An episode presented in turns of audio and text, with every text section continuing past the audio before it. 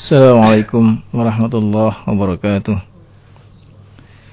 Innalhamdulillah nahmaduhu wa nasta'inuhu wa nastaghfiruh wa na'udhu billahi min suri anfusina wa min sayyati a'malina Man yahdihillah falamudillalah wa man yudlil falahadiyalah Wa ashadu an la ilaha illallah إلا الله sharika lah وأشهد أن محمدا عبده ورسوله.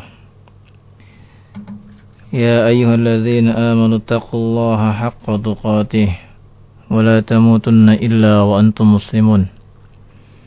يا أيها الناس اتقوا ربكم الذي خلقكم من نفس واحدة وخلق منها زوجها وبث منهما رجالا كثيرا ونساء واتقوا الله الذي تساءلون به والأرحام إن الله كان عليكم رقيبا. يا أيها الذين آمنوا اتقوا الله وقولوا قولا سديدا يصلح لكم أعمالكم ويغفر لكم ذنوبكم. ومن يطع الله ورسوله فقد فاز فوزا عظيما. أما بعد فإن أصدق الحديث كتاب الله وخير الهدي هدي محمد صلى الله عليه وآله وسلم وشر الأمور محدثاتها وكل محدثة بدعة وكل بدعة ضلالة وكل ضلالة في النار Ikhwan Fiddin Azakumullah Para pendengar Radio Roja dimanapun berada Alhamdulillah Kita dapat kembali bertemu untuk mengkaji tentang tahsin al-qiraah yang sebagaimana kita telah pelajari pada bab-bab terdahulu kita telah selesai dalam pembahasan makharijul huruf wasifatul huruf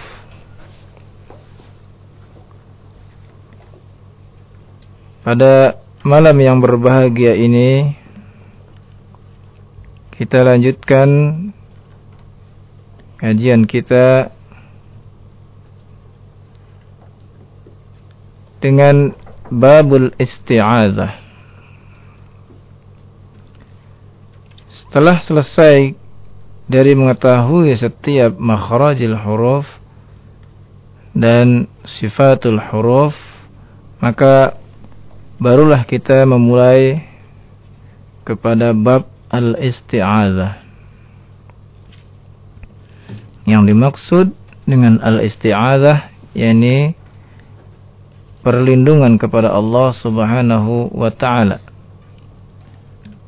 Dengan mengucapkan kalimat perlindungan yang sebagaimana diperintahkan Allah Subhanahu wa taala di dalam surat An-Nahl ayat ke-98. Fa idza qara'tal Qur'an fasta'iz billahi minasy syaithanir rajim. Dan apabila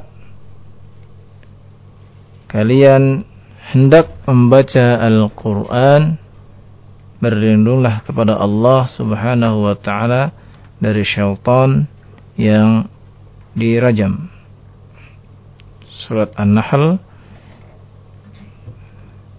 surat yang ke-16 ayat yang ke-98.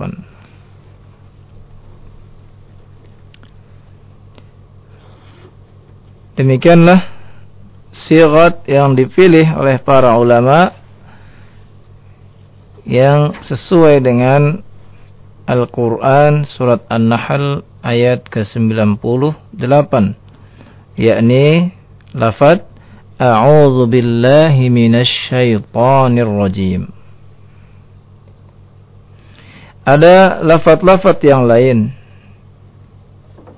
Seperti yang pernah Rasulullah sallallahu alaihi wasallam bacakan di dalam salat beliau, khususnya salat sunnah beliau.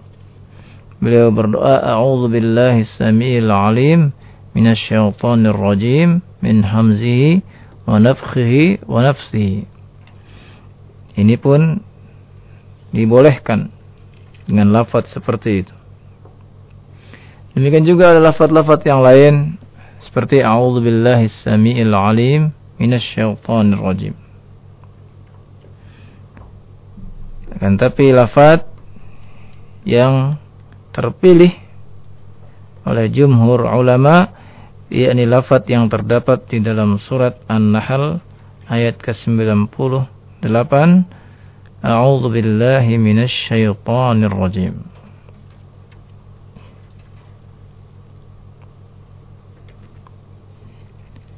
Tentang hukum isti'adzah ini Sebagian ulama mengatakan hukumnya wajib. Sebagian lagi ada yang mengatakan wajib seumur hidup satu kali.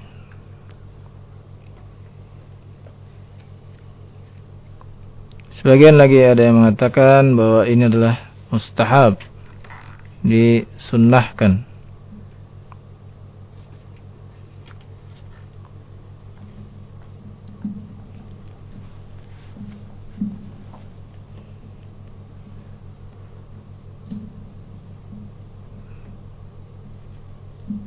Adapun yang kita pilih adalah yang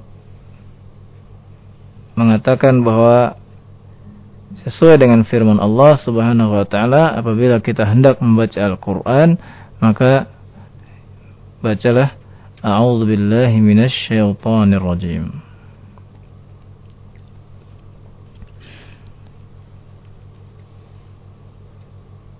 Bagaimana tata cara dalam membaca ta'awud.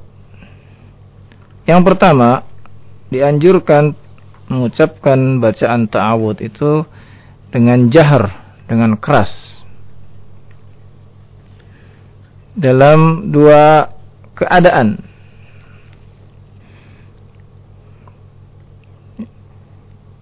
Keadaan pertama yang dianjurkan kita menjaharkan isti'adzah apabila seorang qari yakni pembaca Al-Qur'an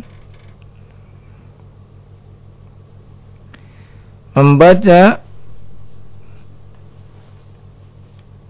untuk diperdengarkan kepada orang-orang yang mendengar.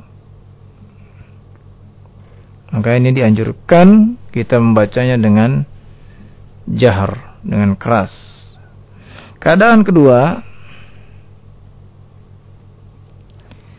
apabila ada suatu jamaah yang membaca Al-Quran secara bergantian, maka bagi yang pertama kali dianjurkan dia mengeraskan bacaan isti'adzahnya. Inilah dua keadaan dianjurkannya mengeraskan bacaan isti'adzah.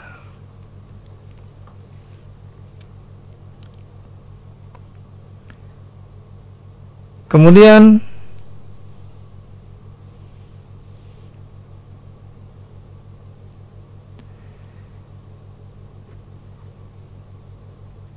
Yang kedua yakni dianjurkan kita membacanya dengan sir dalam empat hal.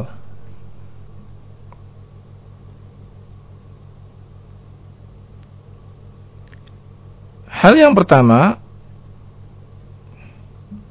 apabila seseorang akan membaca Al-Quran secara sir.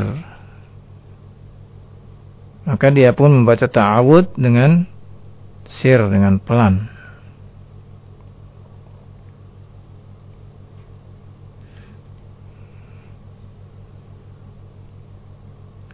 Keadaan kedua, apabila seseorang membaca Al-Quran dengan keras akan tetapi tidak ada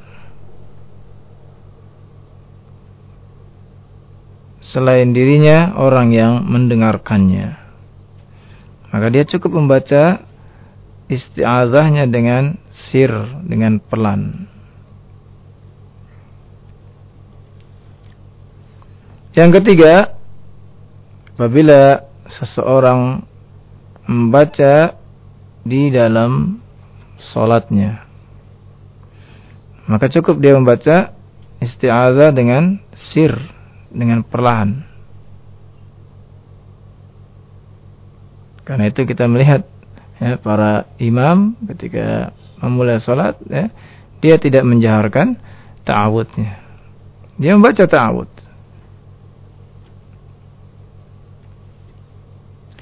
Yang keempat, yakni keadaan seseorang yang membaca secara bersama-sama, yakni bergantian, sedangkan dia bukanlah orang yang pertama memulai bacaan tersebut.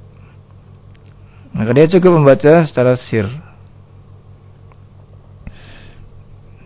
Untuk yang pertama tadi dianjurkan dia keras bacaannya. Adapun apabila seseorang ketika sedang membaca Al-Quran lalu datang sesuatu yang memutuskannya. Seperti dia bersin. Ketika sedang membaca Al-Quran, dia bersin. Atau dia berbicara.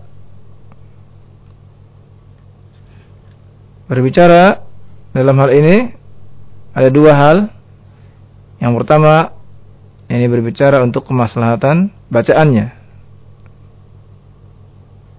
Maka hal seperti ini dia tidak perlu lagi mengulang isti'azahnya. Adapun apabila dia berbicara yang tidak ada hubungannya dengan bacaan Al-Quran atau seperti menjawab salam maka dia dianjurkan mengulang kembali bacaan isti'azahnya.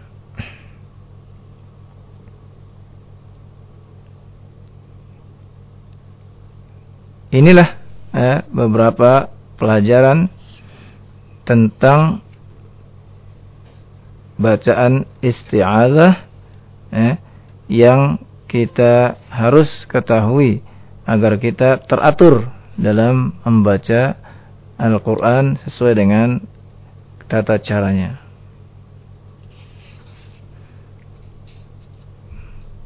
Pembahasan berikutnya adalah tentang basmalah.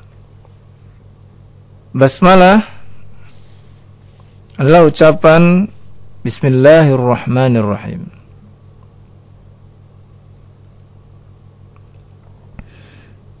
Kalau tadi isti'adzah tidak tertulis di dalam mushaf. Sedangkan basmalah tertulis di dalam mushaf.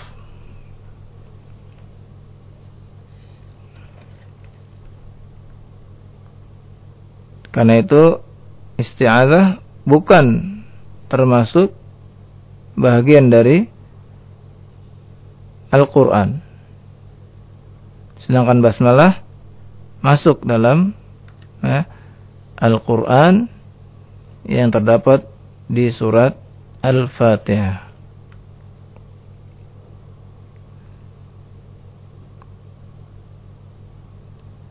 Nabi Shallallahu Alaihi Wasallam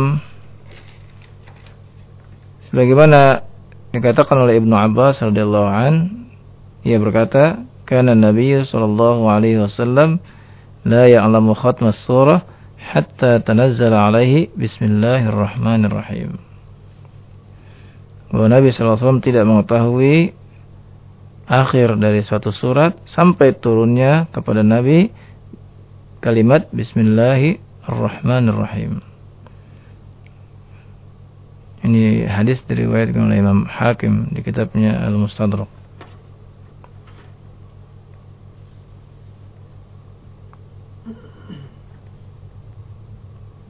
Karena itu membaca basmalah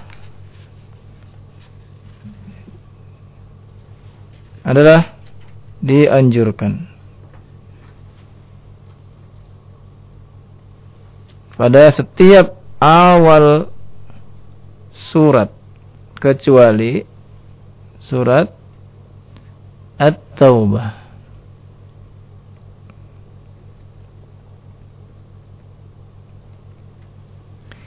Adapun membaca basmalah pada pertengahan surat maka seorang qari tidak diperintahkannya dan juga tidak dilarangnya. Dia boleh memilih membaca atau tidak tidak membaca. Tapi yang dianjurkan yakni di setiap awal pembacaan surat.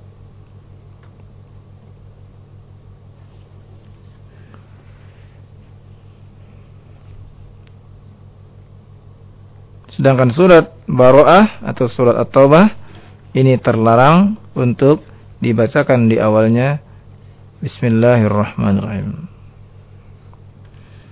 Kemudian ada empat keadaan dalam bacaan isti'adzah dan bacaan basmalah dan awal dari surat yang akan kita baca. Keadaan pertama yakni yang dinamakan oleh para ulama dengan qat'ul jami'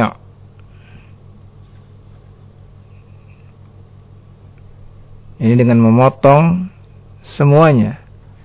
Ini tidak menyambung atau memisahkan antara isti'adzah dengan basmalah dan dengan awal surat. Dan ini yang afdol. Ini membaca ta'awud, kemudian berhenti, membaca basmalah, kemudian berhenti, dan membaca awal surat. Yang kedua adalah qat'ul awal wa waslu tsani bis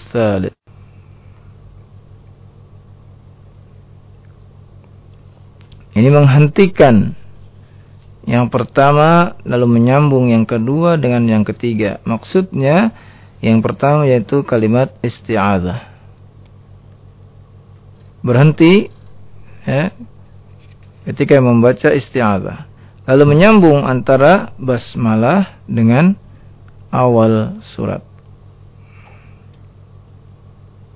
Keadaan yang ketiga yakni waslul awal bisani wa qat'u tsalis. Menyambung bacaan yang pertama dengan yang kedua dan wakaf lalu membaca bacaan yang yang ketiga. yakni ta'awud dibaca bersambung dengan basmalah lalu kemudian membaca awal surat. Dan yang keempat atau yang terakhir, keadaan terakhir adalah waslul jami' ini membaca dengan cara mewasalkan seluruhnya. Dari yang pertama isti'adzah diwasal dengan basmalah kemudian diwasal dengan awal surat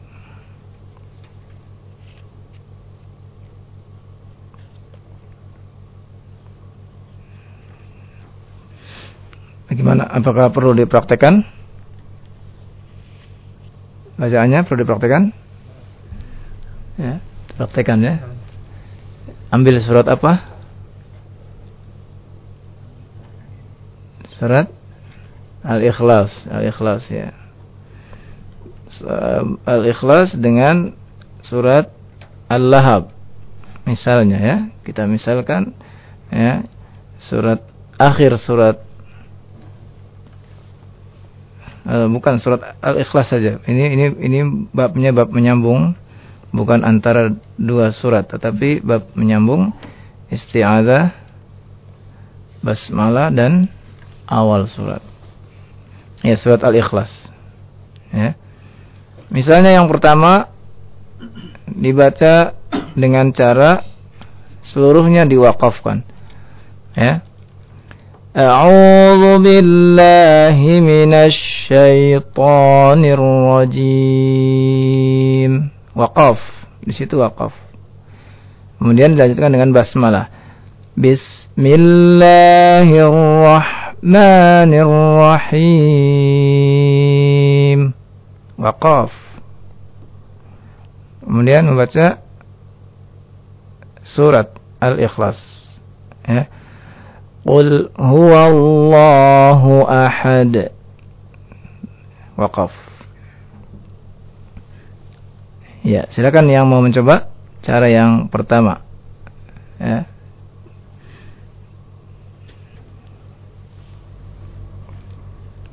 أعوذ بالله من الشيطان الرجيم وقاف Bismillahirrahmanirrahim. Qul huwallahu ahad. Iya eh. Perhatikan tentang kalimat Allah Lafzul Jalalah. Kita sering mendengar ya. Membacanya ya.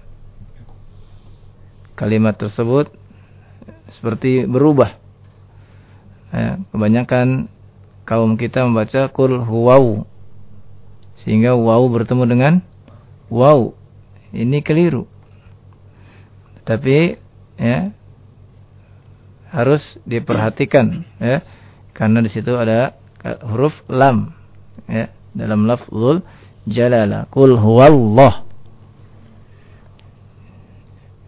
Allah. Bukan au. Allah, bukan Allah. Allah. Ya. Iya, qul huwallah. Nah, begitu. Ya. Itu contoh yang pertama. Yakni diputus diwakafkan seluruhnya.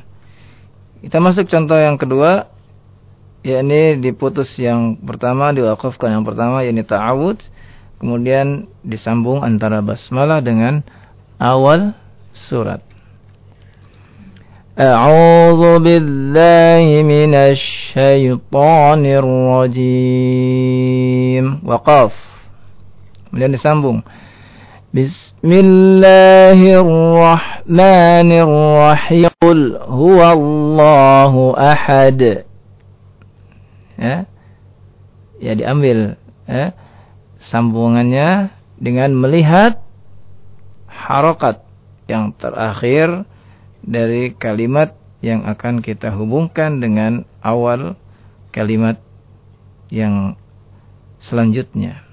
Bismillahirrahmanirrahim. Ya, silakan dicoba ikhwan kita. A'udzu billahi minasy syaithanir rajim. Bismillahirrahmanirrahim. Qul huwallahu ahad. Iya, ya. Jangan sampai berhenti di situ ya. ya. Kalau berhenti Bismillahirrahmanirrahim. Kul. Nah, dalam keadaan disambung itu menyalahi ya, tata cara dalam membaca uh, Al-Qur'an. Contoh yang ketiga yakni diwasal disambung antara yang pertama dan yang kedua yakni isti'adzah dengan basmalah kemudian diwakafkan lalu dibaca bagian yang ketiga ini awal surat.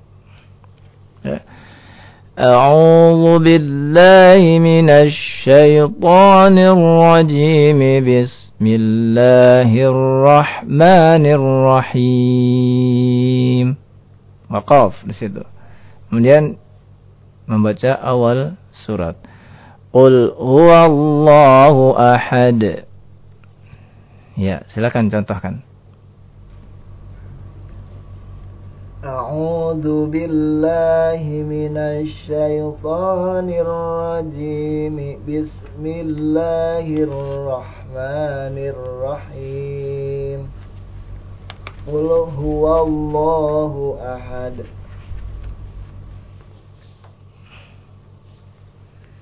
Ya. Kemudian yang keempat yakni disambung seluruhnya. Ya. Disambung seluruhnya antara yang pertama, kemudian yang kedua dan yang ketiga. Ta'awud, basmalah dan awal surat. Ya. Ya, kita contohkan. أعوذ بالله من الشيطان الرجيم بسم الله الرحمن الرحيم قل هو الله أحد ya butuh nafas yang sedikit panjang ya karena itu dibolehkan ya tapi tetap tadi kita katakan yang afdol adalah yang diputus semuanya Ya, siapa yang mau coba? Mungkin, ya, coba. أعوذ بالله من الشيطان الرجيم بسم الله الرحمن الرحيم قل هو الله أحد Ya, ya. Tetap melihat kepada kaidah-kaidah ya karena terfokus pada ingin mencapai target ya. Lalu kaidahnya seperti lam yang tidak boleh dikol-kolah kemudian ya, terlepas ya. ini kita harus perhatikan. Ya itulah empat contoh. Adapun apabila yang kita baca itu antara akhir dari surat al Anfal Ya, silakan dibuka surat Al-Anfal dengan awal dari surat Al-A'raf Al-Taubah. Ya. Maka seseorang dalam hal ini memiliki dua keadaan.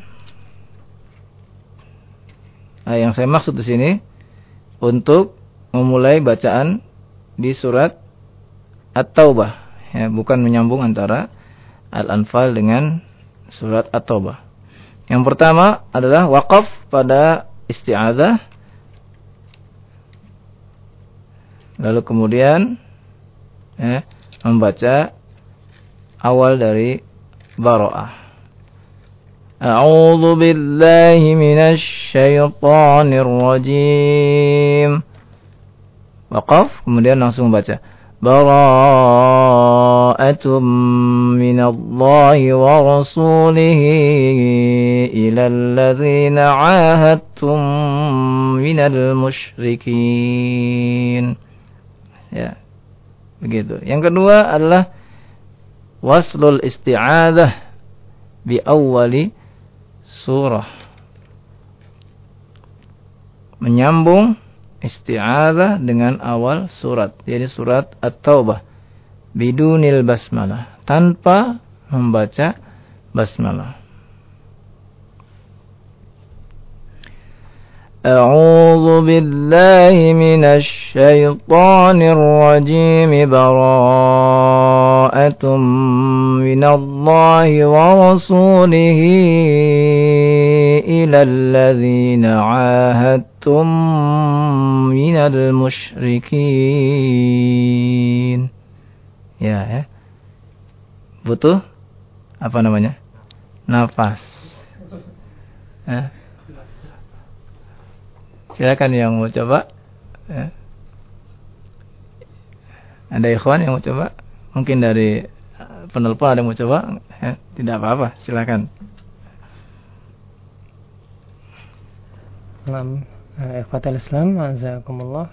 Kami mengundang untuk uh, praktek secara langsung dengan Ustadz uh, Ali Sabana untuk membaca atau mempraktekkan pembahasan kita pada malam hari ini yaitu bab al-istiazah dan basmalah di line 021 823 6543 atau nah, eh, sudah ada yang masuk. Assalamualaikum. Halo, Assalamualaikum. Waalaikumsalam. Dengan Bapak siapa di mana? Dari Pak Nana, Ustaz. Dari Pondok Gede. Nah, Pak Nana mau Ya, eh, praktek kan? Ya, Ustaz. Nah, baca surat Al-Ikhlas apa? Silakan mau mempraktekkan yang mana, Pak? Yang surat Al-Anfal dengan surat At-Taubah, Ustaz. Ya, dua-duanya. Eh, eh, surat awal, awal surat Oh, At-Taubah. At-Taubah, ya. Iya. Belum yang yang yang anfal belum kita mulai ya. Oh, oh awalnya sih justru aja Aw, jadi ta'awud kemudian dengan awal surat At-Taubah. Oh, iya, Ada iya. dua pilihan. Yang pertama wakaf, yang kedua disambung. Silakan Pak. Iya. Kedua-duanya dipraktekkan Pak. A'udzu billahi minasy rajim. براءة من الله ورسوله إلى الذين عاهدتم apa nih Ustaz? Mm-mm. براءة من الله ورسوله إلى الذين عاهدتم من المشركين Iya. Sekarang yang kedua Pak. أعوذ بالله من الشيطان الرجيم براءة من الله ورسوله إلى الذين عاهدتم من المشركين Ahsan, masya Allah. Kuat napas apa ya? Ayo. Syukran Ustaz. Apa? Ya. Assalamualaikum warahmatullahi wabarakatuh. Waalaikumsalam warahmatullahi demikian Bapak di Pondok Gede. Jazakallah khair. Eh, bagaimana saat kita lanjutkan? Iya. Berikutnya adalah menyambung antara dua surat. Untuk menyambung antara dua surat, keadaannya ada tiga. Yang pertama, qat'ul jami'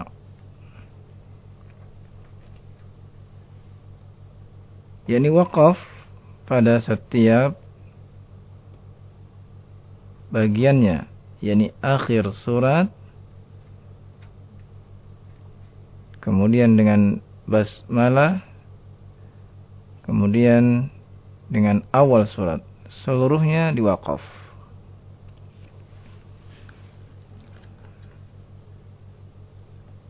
misal antara akhir surat Al-Lahab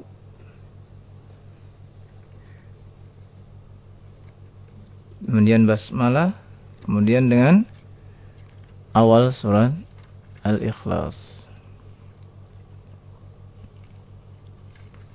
Ya. Kita contohkan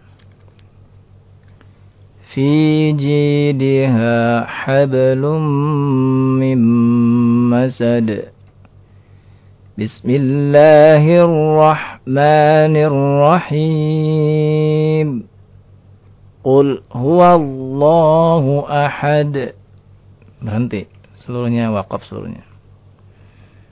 Adapun yang kedua yakni qat'ul awal dengan berhenti pada yang pertama yakni akhir dari surat wa waslu bisalis kemudian menyambung antara yang kedua yakni akhir eh, yang kedua ini basmalah bisalis dengan yang ketiga yakni akhir uh, awal surat berikutnya.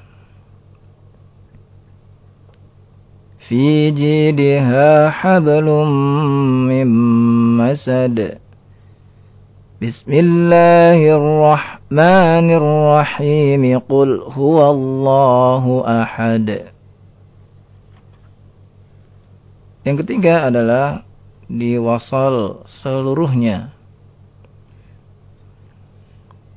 yakni akhir dari surat kemudian basmalah dan awal surat. في جيدها حبل من مسد بسم الله الرحمن الرحيم قل هو الله أحد Ya, ini ketiga-tiganya ya, yang dibolehkan. Adapun yang keempat adalah yang terlarang yakni waslul awal bisani menyambung yang pertama dengan yang kedua yakni akhir dari surat disambung dengan basmalah basmalah lalu kemudian wakaf dan membaca eh, ayat berikutnya. Ini terlarang. Kenapa terlarang? Eh, karena dikhawatirkan pendengar mengira bahwa eh, basmalah itu adalah akhir dari surat tersebut. Ya, fi jidiha hablum min masadim bismillahirrahmanirrahim kemudian dia wakaf. Ini tidak boleh. Setelah wakaf baru mulai ya qulhu. Nah, ini tidak boleh. Yang seperti ini tidak boleh. Karena basmalah untuk awal bukan untuk akhir. Baik, silakan uh, yang mau mencoba ya. Yang pertama. Fi hablum mim masad. Bismillahirrahmanirrahim. Qul huwallahu ahad. Iya. Yang kedua? Fi jidha hablum masad. Bismillahirrahmanirrahim. Qul huwallahu ahad. Iya. Kemudian yang ketiga? Fi jidha hablum mim مسد بسم الله الرحمن الرحيم قل هو الله أحد Iya, Alhamdulillah ya. Sanggup. Ya mungkin bagi para pendengar yang juga ikut ya, mau nah. mempraktekkan. Baik. Uh, kami mengajak para pendengar untuk praktek membaca uh, cara membaca basmalah. Maaf sudah ada yang masuk. Assalamualaikum. Assalamualaikum. Waalaikumsalam dari Bapak siapa di mana Pak? Haji Sekoner. Ya silakan hmm, Pak. Uh, maaf uh, suara radionya dikecilkan Pak. Ya. Ya, silakan.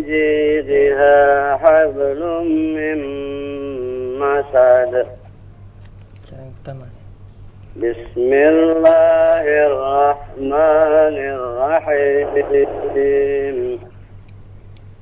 قل هو الله أحد Iya. Yang kedua, Pak? Bis fi jidha hablum min masad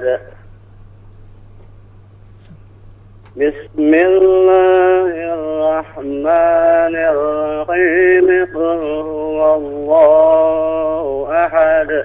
Iya, silakan yang ketiga Pak.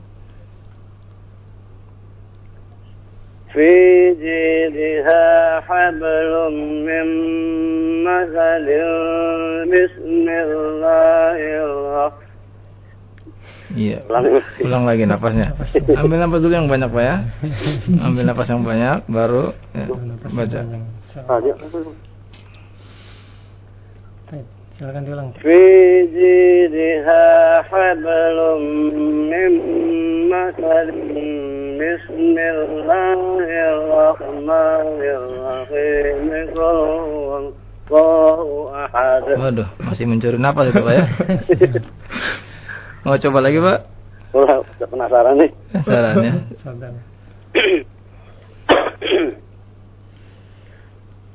في جيدها حبل من مسد بسم الله الرحمن الرحيم قل هو الله أحد Ya, alhamdulillah ya Pak. ya. Alhamdulillah. Udah pas sekali ya Pak ya. Terus Ustaz ya. Apa nih ya? Iya, udah kepala lima ini. Iya. Maafkan ya. Apa ya? Assalamualaikum. Waalaikumsalam warahmatullahi wabarakatuh. Iya. Sekian Bapak di Cikunir ya. Iya. Memang dalam membaca ini ya perlu ya, rutinitas ya.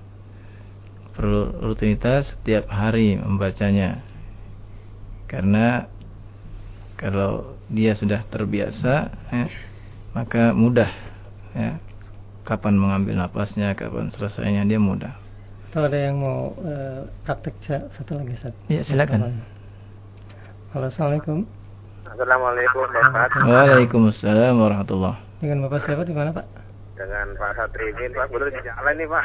Oh, Insya Ah, Allah. iya. Betul Pak. Aku pengen tanya ini aja Pak. Mau tanya ya. Kan suratul Fatihah itu di surat terakhir itu siratal ladzina an'amta alaihim. Itu kan ada ya, harus wasal terus bawah itu boleh berhenti nggak Pak? Gimana Pak? Kurang jelas Pak? Di suratul Fatihah Iya. itu di, di ayat terakhir itu kan eh, an'amta alaihim. Mm-mm. apa eh, apa namanya harus diwasal terus di bawahnya ada ada gitu. itu tanda boleh berhenti dilangsungkan gitu Pak. Tanda wasonya apa Pak? lam alif tuh Lam alif terus ada bulat di apa ya kayak ayat Iya. Heeh. Kalau tandanya lam alif berarti harus harus terus ya. terus Iya. jadi wajib terus ya. Enggak, yang lebih utama itu diteruskan. Oke, tapi kalau pas boleh berhenti gitu Pak ya? Boleh, boleh. Kalau tidak kuat napasnya, Pak. Oh gitu. Maksudnya soalnya kebetulan saya pengajian kemarin tuh katanya harus ber, harus diteruskan kalau kalau berhenti eh, dosa gitu masalahnya. Iya, kalau berhenti bukan pada tempatnya, maka diulang lagi eh, ke belak dari belakang diulang lagi eh, dan disesuaikan dengan maknanya. Oh, gitu. Gitu, Pak ya. Terima kasih Pak. Sama-sama ya. Eh, Bapak Satrimin yang sedang dalam perjalanan. Insyaallah. Eh, bagaimana Ustaz kita lanjutkan Ustaz? Ya, masih ada yang lain? Eh, am- ada pertanyaan Ustaz yang berhubungan dengan ini Ustaz. Bolehkah latihan tersendiri agar nafas panjang seperti eh, misalkan tenggelam di dalam air untuk masalahkan katanya dalam membaca Al-Quran? Hmm, gitu. Ya, masalah latihan tergantung masing-masing ya.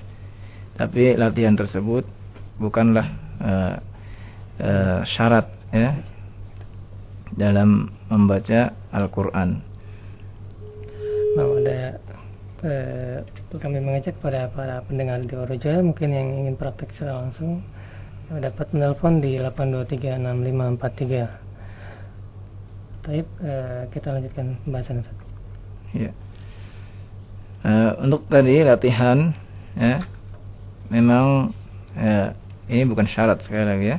Silakan yang mau latihan latihan, yang tidak pun tidak apa-apa karena sekali lagi ini tergantung dari rutinitas kita dalam membaca Al-Qur'an. Kalau kita sudah rutin terbiasa, maka nafas itu akan mengikuti ya, insyaallah. Taib, ada yang ingin ikut praktek secara langsung mungkin dari penelpon kita angkat. Assalamualaikum. Waalaikumsalam warahmatullahi Dengan wabarakatuh. Bapak siapa di mana Pak? Dengan uh, Fauji di Pasar Minggu, Pak. Bapak Uji ingin eh, praktek Bapak. Eh, mau nanya juga. Kalau mau tanya, sudah. Assalamualaikum Pak Ustaz. Waalaikumsalam Pak Ustaz, ya, ini saya punya buku tentang ini uh, tahsin gitu Ustaz ya. Iya, heeh. itu di sini menerangkan eh, sifat huruf Pak Ustadz ya. Mm-mm. Sifat huruf hamas itu di antaranya ada huruf jim ya Pak Ustadz ya. Huruf apa? Eh, sifat eh, hukum hamas Hamas huruf apa? eh, jim. Huruf jim bukan huruf hamas, Pak. Oh gitu ya. Iya saya juga Sifatnya bingung di bukan di- bukan hamas. Mungkin huruf H itu, Pak. Salah mungkin. Oh iya saya bingungnya di Atau huruf Kha mungkin. Itu mungkin salah eh, tidak di atau titiknya salah mungkin itu, Pak. Oh gitu. Ini- Pencetaknya mungkin. Oh iya Ustaz. Itu kadang-kadang suka ada dua Pak Ustaz. Mm-mm. Dua. Jadi ada dua hukum Mm-mm. tapi hurufnya sama gitu Ustaz. Iya, contohnya gimana, Pak? Mis ya tadi misalnya di sini Jim gitu ya Hamas ya. Terus di ininya lawan katanya juga eh, Sidah itu ada ada eh lawan katanya Jahar ya Ustaz ya. Iya, Jahar. Ya ada Jim juga gitu ya. Itu tadi yang saya mau tanyakan ternyata Mm. ini eh, salah cetak gitu Ustaz ya. Iya, salah cetak mungkin. Eh, terus kayak sebentar ya Ustaz ya. Mm-mm. Ini aduh tadi saya ketemu sama Ustaz. Itu eh, memang dalam satu hukum sifat huruf hurufnya ada yang sama gitu Ustaz. Iya, satu huruf itu Pak minimal memiliki sifatnya lima Pak. Oh gitu ya. Iya, jadi ketika Bapak membaca Al-Quran, Bapak harus memberikan hak huruf tersebut minimal satu huruf itu lima, lima hak dia Pak. Oh gitu. Iya. Ya. Kalau tidak memenuhi lima huruf tersebut, kita belum membaca hak tilawatihi. Ya. Gitu. Sebenar-benar tilawahnya. Tapi kan Gitu. dalam dalam pengucapan itu penempatannya beda-beda Pak Ustaz. Untuk membedakan ini bagaimana tuh Pak Ustaz ya? Iya, setiap huruf itu Pak, ya minimal dia punya sifat yang wajib bagi dia, sifat yang lazim bagi dia, tidak bisa terpisahkan. Minimal dia punya lima sifat. Karena itu seorang ketika membaca dalam bacaan Al-Quran, setiap hurufnya itu dia mem- memberikan haknya lima sifat itu minimal itu Pak ya. Adapun yang paling banyak sifatnya itu ada tujuh sifat Pak ya. Nah gitu. Dan ketika membaca ya dia praktekkan itu Pak. Dan dalam setiap praktek itu kelima-lima sifat itu langsung ya walaupun secara urutan ada tersendiri ya tetapi secara praktek membaca seseorang yang mendengar ya tidak melihatnya gitu Pak karena ini bukan sesuatu yang dapat dilihat tapi dapat dirasa gitu Pak Nah, Bapak Uji, ya cukup mungkin kita berikan kesempatan yang lain. Cukup Pak ya. iya Ya, gitu aja Pak Ustaz. iya Assalamualaikum Pak Ustaz. Waalaikumsalam warahmatullahi wabarakatuh Bagi para pendengar Radio Roja yang ingin praktek dalam pembacaan dalam eh, pembacaan cara membaca basmalah tentunya dapat eh, menelpon di line 0218236543 atau mungkin yang ingin eh, bertanya melalui pesan singkat di 0217073543. Sudah ada yang masuk. Assalamualaikum. Waalaikumsalam warahmatullahi wabarakatuh. Baik dengan Bapak siapa di mana? Andi Pak di Tambun Pak Andi, silakan mau praktek apa mau tanya? mau nanya aja nih Pak. Tanya. Assalamualaikum sama. Pak. Waalaikumsalam warahmatullahi ya silakan Pak Andi Eh, tentang baca Al-Fatihah nih Pak. iya Kalau untuk al- eh, menjadi imam itu bacanya boleh diwaso itu Pak. yang di mana Pak Kayak gini ya. Ar-Rahmanir-Rahim Maliki Yaumiddin. Mm-mm. Nah terus yang terakhir walat dol ini panjangnya berapa harkat Ustaz? Lima atau enam harkat Ustaz? enam harokat Ya, nah terus yang tadi waso dalam imam itu dibolehkan ya Ustaz? boleh Pak tapi Oh, yang ya? afdol Ya. yang afdol adalah ayat per ayat Oh, ayat per ayat Ustaz. iya. Itu hadis itu ayat ya? Iya, karena setiap ayat per ayat itu Hmm. dalam surat Al-Fatihah ketika kita membaca Alhamdulillahirabbil alamin, Hmm. maka Allah menjawab Hamidani abdi ya. Subhanallah. Ar-Rahmanir Rahim, kemudian Allah menjawab Asna alayya abdi dan seterusnya itu ya, itu hadis yang sahih. Ya. Ya. Bismillahnya boleh dijaharkan atau di-share gitu? Nah, tentang bismillah ya, Ya. kebiasaan Nabi sallallahu alaihi wasallam mensirkannya. Ahyanan kadang-kadang Nabi SAW menjaharkannya. Iya, iya. ya jadi boleh ya pak ya Ya cukup itu Ustaz. iya Nah, Ustaz. Afan. Ya, Assalamualaikum Ustaz. Waalaikumsalam warahmatullahi Pak wabarakatuh Andi demikian ditambutnya. Eh, kita angkat lain pesan singkat saja. Eh, Yes. Ada mungkin ada penyam, pe- pendengar kita yang tidak menyimak tadi Zat. Katanya dari Bapak Amri Bintaro tidak dianjurkan ket- eh, membaca isti'adzah dalam hal besin atau berbicara untuk maslahatan bacaannya. Contohnya apa katanya Ustaz? Iya, ketika kita sedang membaca Al-Qur'an lalu datang kita bersin. Ya. Secara tiba-tiba kita bersin.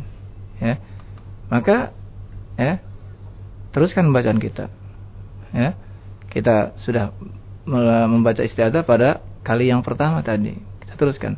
Demikian juga ketika kita sedang mengaji lalu dibetulkan oleh guru kita. Ya, maka kemudian teruskan bacaannya. Karena ini untuk bacaan yang uh, berkaitan dengan kemaslahatan Al-Qur'an. Jadi tidak perlu lagi isti'adzah. Begitu. Allah alam.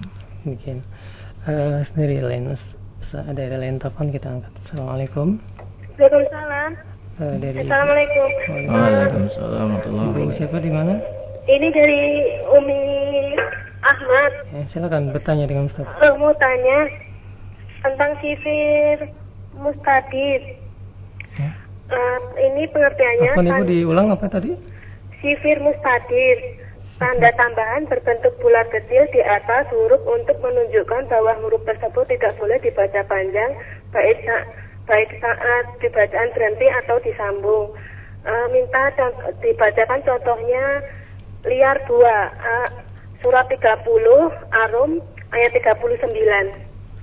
Untuk yang berhentinya. Liar 2. Apa itu? Eh, ini kan untuk yang berhentinya di mana begitu loh Ustaz? Cara membacanya. Ada tambahan itu apa? Bulat ke lonjong. Surat 30 ayat 39. Enggak, pertanyaannya Ibu apa, Bu? Pertanyaannya Saya belum paham, Bu. Eh, cara membacanya untuk berhenti itu gimana begitu loh? Surat apa, Bu? 30 Heeh. Ayat 39. Surat Ar-Rum Heeh. ayat ayat 39. 39. Pada kalimat yang apa, Bu? Liar 2. Liar? Liar 2. Oh, itu, Bu ya. Itu Iya. ada ada alif situ, Bu, ya. Heeh. Ada alif yang diberi tanda bundar situ, Bu ya. Mm-mm, Iya, udah itu. Minta It- penjelasannya ya Ustaz ya. Iya, itu maknanya, Bu, ya. Mm-mm. Alif tersebut Ya. artinya tidak dibaca. Iya. Jadi tidak dipanjangkan, bukan alif maddiyah di situ, Bu. Kalau berhenti, kalau cara ber- membacanya berhenti gimana Ustaz? Kalau berhenti liar, Bu.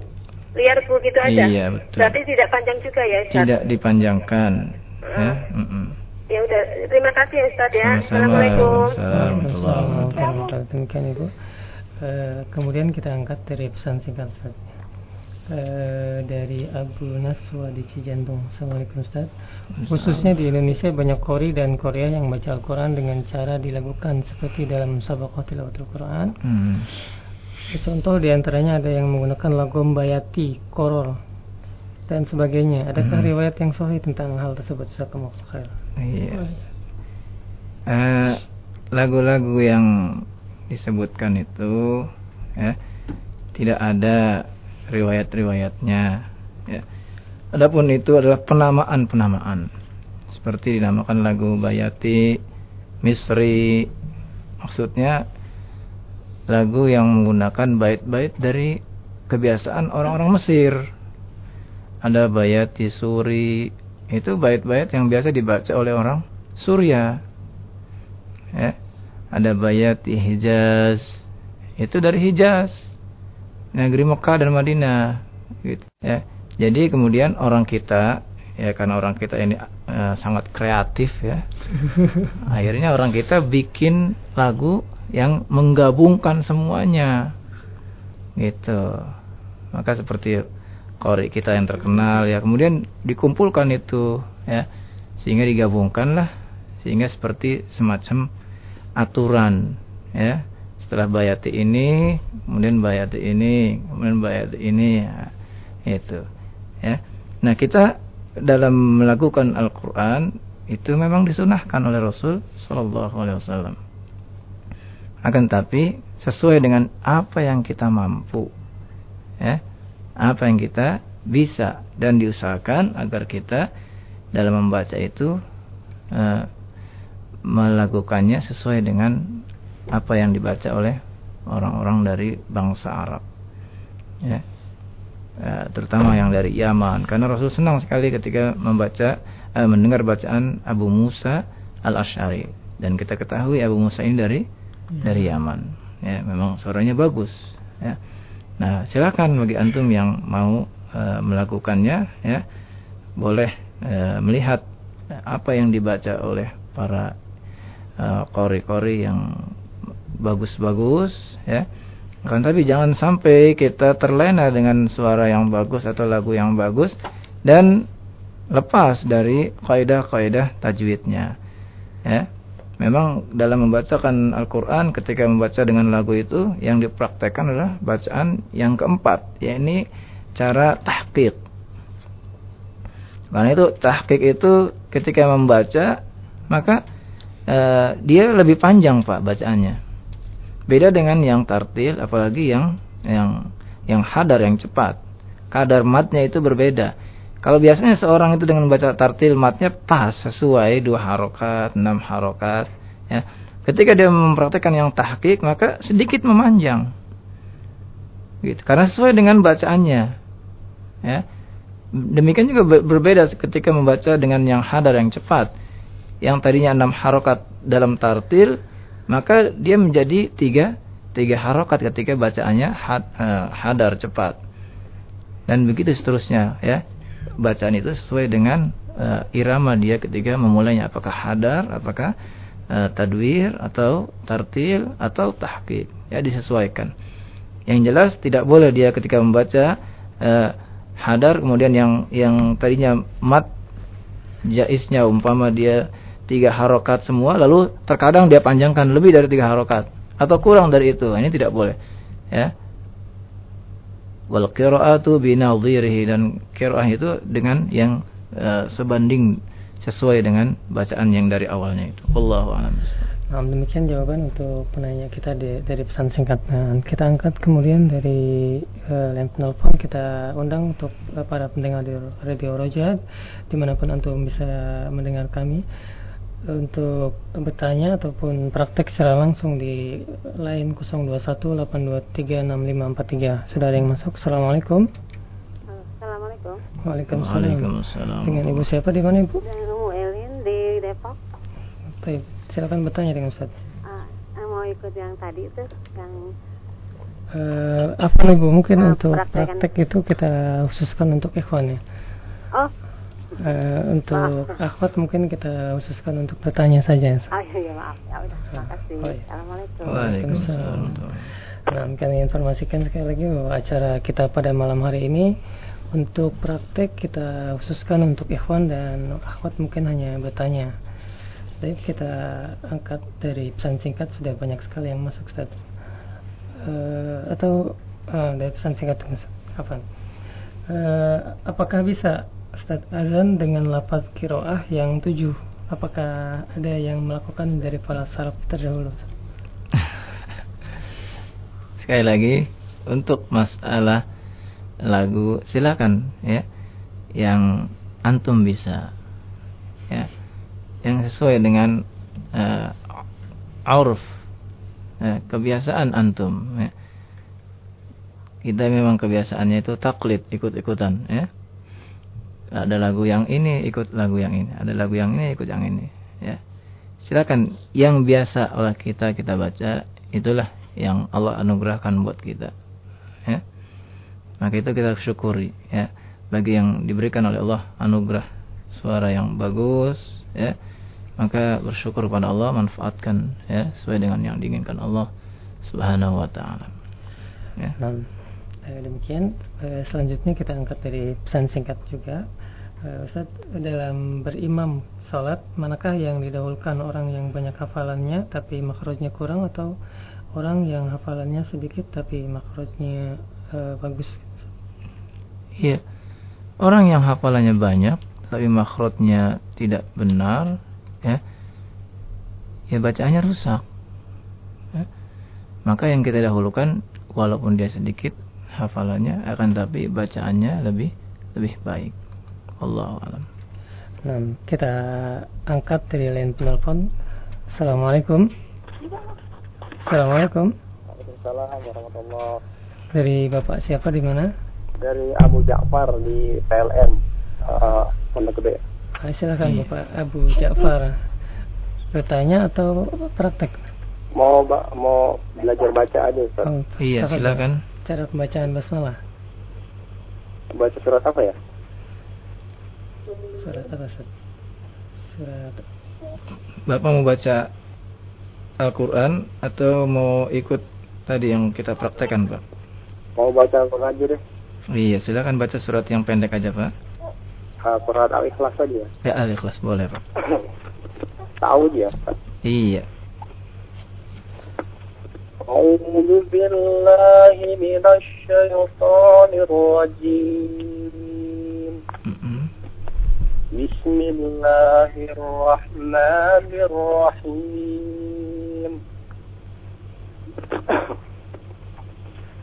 قل هو الله أحد الله الصمد لم يلد ولم يولد ولم يكن له كفوا أحد Iya. Bapak udah belajar di mana Pak? Belajar di ini apa dulu sanawiyah Oh gitu. Enggak, sekarang dengan siapa belajarnya Pak? sekarang di Imam Bukhari sama Abu Sama Oh di sana ya Pak ya? Iya. Iya, teruskan belajarnya Pak ya.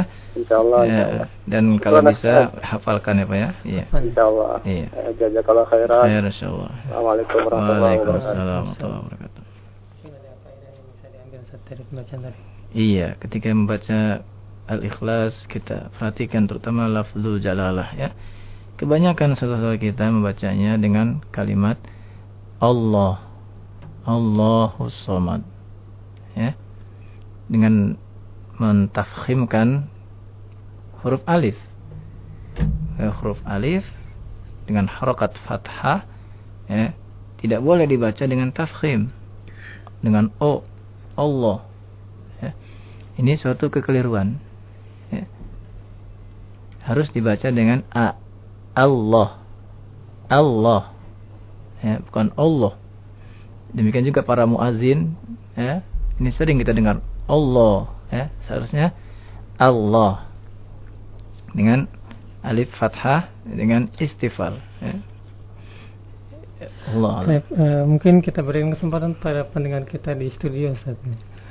Eh, kita baca eh, Al-Quran melanjutkan yang kemarin Ustaz. Gimana Ustaz?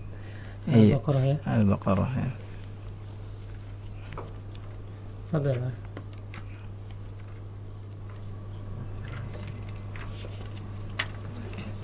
Akhi, antum. Surat Al-Baqarah ayat berapa?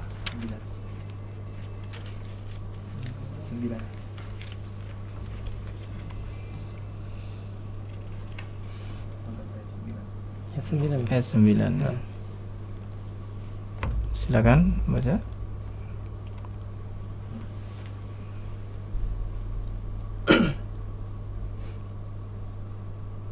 أعوذ بالله من الشيطان الرجيم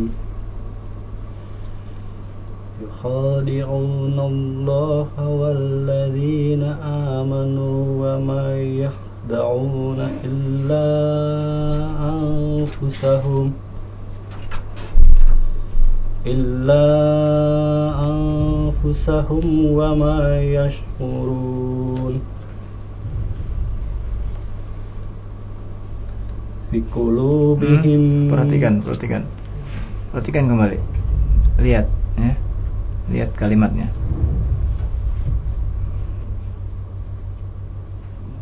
في قلوبهم مرض فزادهم Fazada Fazadahumullahu marada. في قلوبهم مرض فزادهم الله مرضا ولهم ولهم عذاب Azabun alimum.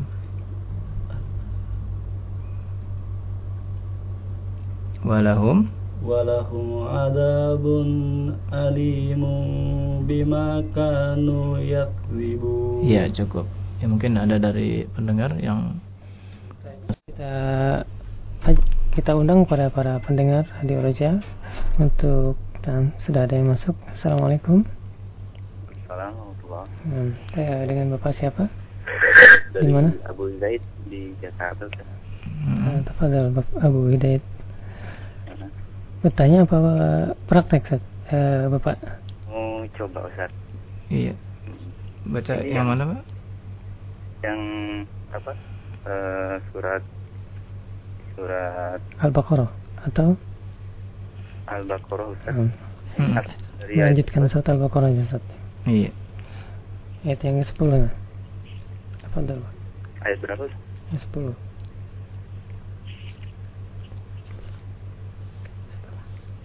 Sekarang yang ayat yang ke-11 selanjutnya. Ke-11. Iya, afan. A'udzu billahi minasy syaithanir rajim. Wa idza.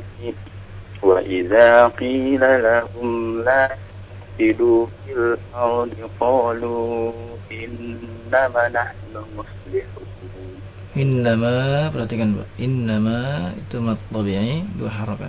Dua harokat satu. Hmm. Wa idza wa idza qila lahum la tufsidu fil ardi eh. qalu Coba perhatikan lagi Pak ya. La tufsidu itu dua harokat ya Pak ya. Oh iya.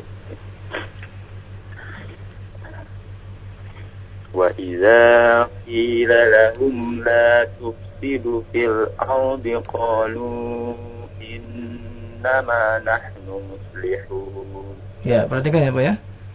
La tufsidu dua harakat ya. Iya. لا لا لا تفسدوا ya. Iya. لا تفسدوا ya tadi la tufsidu saja. Iya. وإذا قيل لهم لا تفسدوا في الأرض La قالوا tufsidu dua harakat. Oh iya. وإذا قيل لهم لا تفسدوا في الأرض قالوا إنما نحن مصلحون Perhatikan ya Pak ya. Qalu itu lima Berapa? harakat ya Pak ya. Oh, lima huruf syarat. Ulang lagi Ustaz ya. Ulang lagi. Wa idza qila lahum la tufsidu fil ardi qalu innama nahnu muslihun. Iya, ya, ya. Begitu ya, Pak ya? Oh iya. Iya, ya. khair insyaallah ya. Iya, kelah khairan. Assalamualaikum. Assalamualaikum warahmatullahi wabarakatuh. Terima kasih kepada Bapak yang praktek mungkin pada malam hari ini. Eh, kita mengundang dari para pendengar di Roja untuk praktek atau bertanya di line 0218236543. Tapi mungkin kita angkat eh, pesan singkat nih sebanyak sekali ya belum terbaca dari Abu Nurul di Bekasi. Assalamualaikum Ustaz, bagaimana saat membaca Al-Quran lalu ketika membaca tafsirnya kemudian membaca lagi Al-Quran apakah perlu membaca isti'adzah? Iya, apabila kita membaca Al-Quran lalu membaca tafsirnya, dilihat waktunya, Pak. Apabila waktunya itu lama, maka kita beristiadah kembali. Ya, namun apabila kita waktunya singkat, ya, semacam mentadaburkan, maka kita bisa lanjutkan lagi tanpa istiadah. Wallahu a'lam. Demikian kemudian pertanyaan yang selanjutnya Assalamualaikum Afwan Ustadz apakah ta'awuz di Quran cetakan eh, Indonesia surat At-Taubah ada dalilnya baca dan baca kiroah kita memakai metode Usmani atau yang lainnya Barakallah Demikian Eh, mungkin pertanyaannya keliru, bukan ta'awud ya. Karena di At-Taubah yang tidak ada itu Basmalah basmalah ya. keliru. Ya, itu keliru mungkin ya. Itu memang tidak ditulis eh, basmalah itu di awal surat At-Taubah ya. di Quran Indonesia itu di pinggirnya ada tulisan A'udzubillah. Di mana? Indonesia di Ha-ha. pinggirnya itu ada tulisan A'udzubillah. Ah iya, itu mengisyaratkan bahwa kita tetap memulai dengan bacaan ta'awud ya, tanpa dengan basmalah gitu ya. Begitu Allah alam. Hmm. Kita angkat dari pesan eh, dari penelpon. Assalamualaikum. Waalaikumsalam warahmatullahi Apa dari Bapak siapa di mana? Dari Zuhuri di Cikarang, Ustaz. Cikarang ya. Uh, ini pertama Ana mau nanya nih Ustaz di surah At-Tariq Ustaz. Surah At-Tariq ayat berapa? Ayat yang ke 11 12 Ustaz. 11 12 ya, Pak ya. Iya. Ini di akhir ayat kan ada lafaz wasama idatir rojai gitu Ustaz. Mm -hmm. Terus yang 12-nya wal ardi sodai. Mm -hmm. Ketika diwakafkan itu nanti membacanya seperti apa Ustaz ya? Iya Pak ya. Rojai apa gimana itu?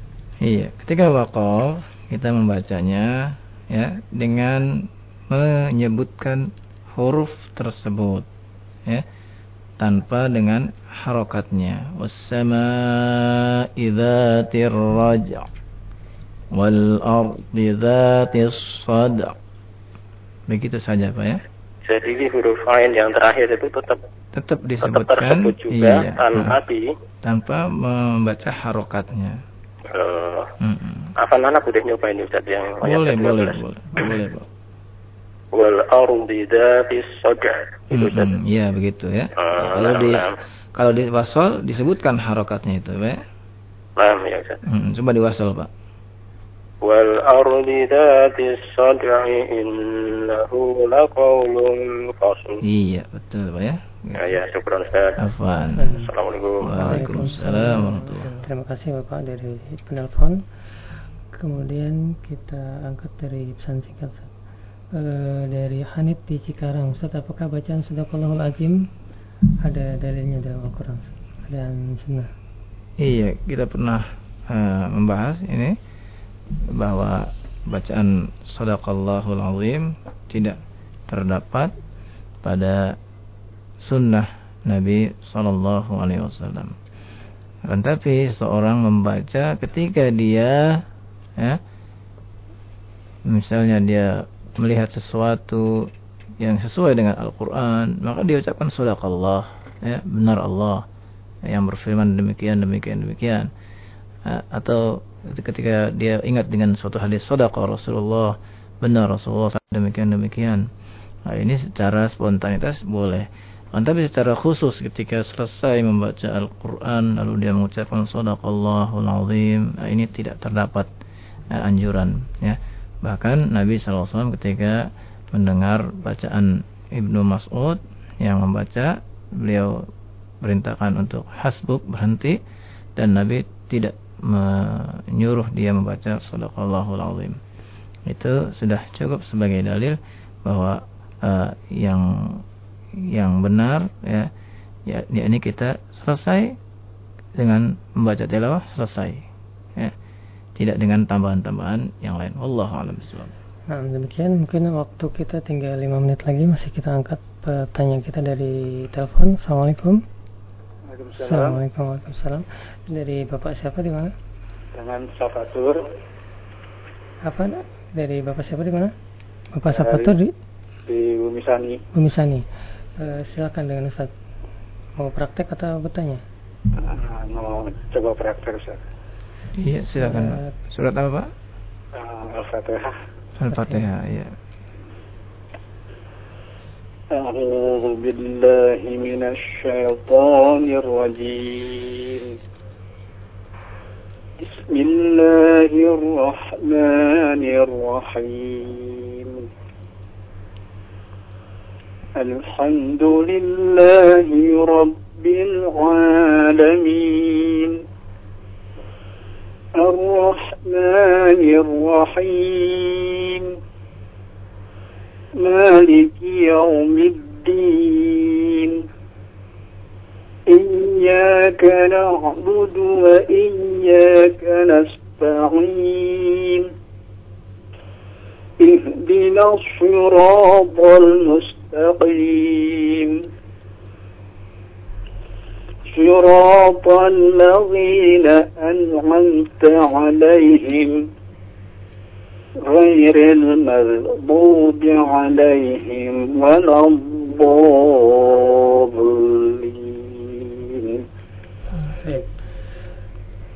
Iya. Ya, mungkin ada faedah yang bisa diambil, Pak. ya, Bapak, bacaannya sudah bagus, ya, Pak ya. ya. Sudah sudah seperti dalam imam salat, ya, Pak ya. ya tinggal di ya, dijelaskan lagi terutama ketika mengucapkan huruf ain ya. Tidak terlalu takaluf membeban-bebankan ya diri kita sampai harus uh, meliuk secara dalam ya. Kemudian ketika membaca huruf ghain ya, ya itu uh, adalah salah satu huruf yang isti'la maka ditempatkan ghairil mau mau bukan mag tapi mau ya diangkat ya diangkat uh, uh, posisi lidah yang dipangkal itu diangkat ya. Diulang dari dari, dari ghairil mau ya. Siratal ladzina an'amta alaihim ya, sebab itu Pak. Dari siratal? Iya. Surat ladzina an'amta alaihim. غير المغضوب عليهم ولا الضالين. Ya. Tadi mengucapkan ain ya jangan terlalu di uh, dibebankan terlalu berat ya, ya seperti menekan sekali itu juga tidak boleh Pak ya Suratal ladzina an'amta ya jangan terlalu dilebihkan Iya begitu ya iya begitu oh. Syukran Ustaz ya. Afan ya, khair insyaallah. Assalamualaikum. Waalaikumsalam warahmatullahi wabarakatuh. uh, habis kan waktu kita sudah habis mungkin hmm. uh, untuk terakhir pertanyaan yang terakhir kita angkat uh, dari penelpon yang terakhir assalamualaikum assalamualaikum Waalaikumsalam dengan bapak siapa di mana pak Imam. Pak Imam Fadl. Mau praktek apa baca bertanya? Uh, tanya sekalian mau baca. Di sini silakan pak. Mau tanya kalau untuk Allah azim gitu kan? Eh, nggak uh, ada nggak ada. Sunahnya saja mm-hmm. baiknya kita bagaimana gitu? Yang disunahkan apa diam begitu aja atau alhamdulillah atau gitu ya setelah selesai membaca ya kita diam pak kemudian ya beraktivitas yang yang kita rencanakan gitu pak gitu mau baca. Iya. Ya, silakan. Silakan Surat uh, Al-Baqarah. Surat apa, Pak? Al-Baqarah. Iya. Ya, silakan. Ayat yang ke Ayat yang 11 ya? 12 ya. 12. 12. Iya, 12. Ala innahum. أعوذ بالله من الشيطان الرجيم وإذا قيل لهم لا تفسدوا في الأرض قالوا apa Bapak? Uh, apa uh, untuk dikecilkan uh, radionya karena mengganggu. Ada feedback. Ada feedback. Ya, silakan dilanjutkan, hmm. Pak. Ayat yang ke-12, Pak ya. Tadi ayat yang ke-11 yang Bapak baca. Iya, betul. Ke-12. Iya. أعوذ بالله من الشيطان الرجيم إن Eh, innahum ala ya ala itu berapa harokat pak? Lima ya. iya panjang lima harokat ala innahum humul mufsiduna walakin la yashkurun. Iya ahsan ya pak ya.